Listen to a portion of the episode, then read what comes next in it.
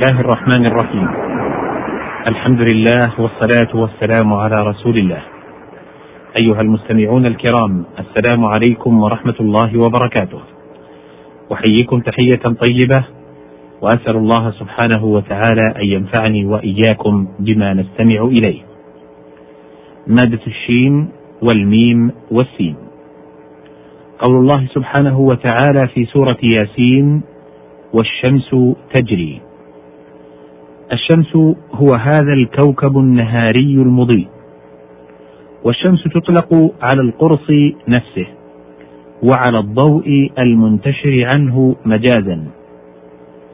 وشمس يومنا وأشمس صار ذا شمس، وشمست الدابة تشمس شماسا وشموسا إذا جمحت ولم تستقر، تشبيها بالشمس في عدم استقرارها. وتجمع الشمس على شموس، وذلك باعتبار الأيام، كأنهم جعلوا لكل يوم شمسا مجازا، وإلا فالشمس شخص واحد فأنى له الجمع. وفي الحديث: إن الشمس والقمر آيتان من آيات الله لا يكسفان لموت أحد، وذلك لما مات ولده إبراهيم ولده عليه السلام كسفت الشمس، فقالوا كسفت لموته، فقال عليه الصلاة والسلام ذلك. الشين والميم واللام. قوله تعالى في سورة قاف: عن اليمين وعن الشمال قعيد. الشمال هي اليد اليسرى المقابلة لليمين. والشملة والمشمل كساء يشتمل به. وقولهم شمله كذا أي عمه استعارة من الاشتمال بالكساء ونحوه، لأنه يجمع من يحتوي عليه، ومنه استعير الشمل، وقيل جمع الله شملك. والشمال بالفتح أحد الرياح، لأنها تشمل بهبوبها. قال امرؤ القيس: فتوضح فالمقرات لم يعفر اسمها لما نسجتها من جنوب وشمألي. وماء مشمول أي أصابته الشمال. قال كعب بن زهير من قصيدة بانت سعاد: شجت بذي شبم من ماء محنية صاف بأبطح أضحى وهو مشمول. وإنما قيل لها شمال لأنها تهب من شمال الكعبة. وأشمل الرجل من الشمال كأجنب من الجنوب. وكني بالمشمل عن السيف كما كني عنه بالرداء، ومنه جاء مشتملا بسيفه كقولهم مرتديا به ومتدرعا له.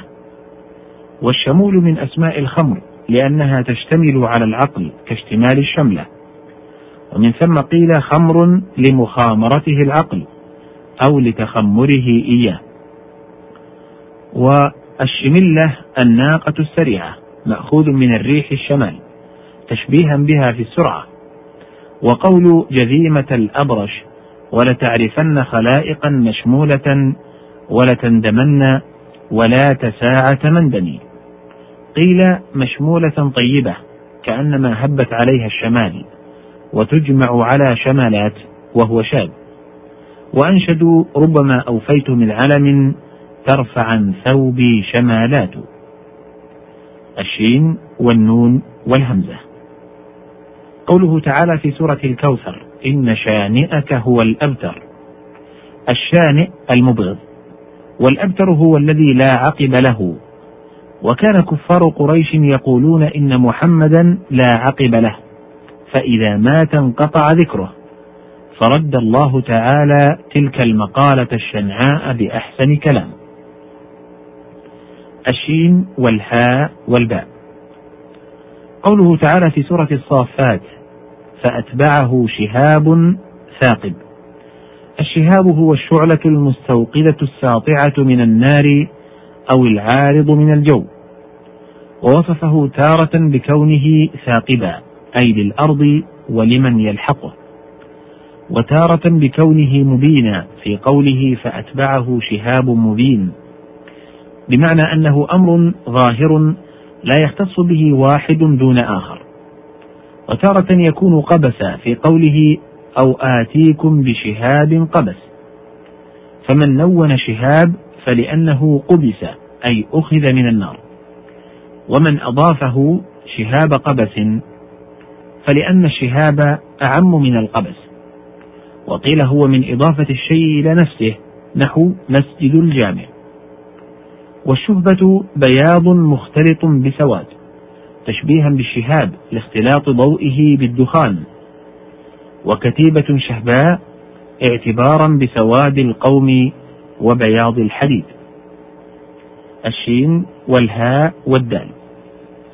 قوله تعالى في سورة النمل ما شهدنا مهلك أهله أي ما حضرنا، وقوله والذين لا يشهدون الزور أي لا يحضرونه بنفوسهم ولا بهمهم وإرادتهم. والشهادة قول صادر عن علم حصل بمشاهدة. وقوله تعالى وشاهد ومشهود قيل الشاهد يوم الجمعة والمشهود يوم عرفة، وقيل المشهود يوم الجمعة وقيل يوم عرفة وقيل يوم القيامة، والشاهد كل من يشهد. وقوله وذلك يوم مشهود تنبيه أنه لا بد من وقوعه، وقيل لأنه يشهده أهل السماء والأرض. وقيل الشاهد نبينا محمد صلى الله عليه وسلم، ويؤيده قوله تعالى إنا أرسلناك شاهدا أي شاهدا على أمتك بالإبلاغ ولمن آمن بالتصديق. وقوله ونزعنا من كل أمة شهيدا أي اخترنا منهم نبيا، وكل نبي شاهد على قومه.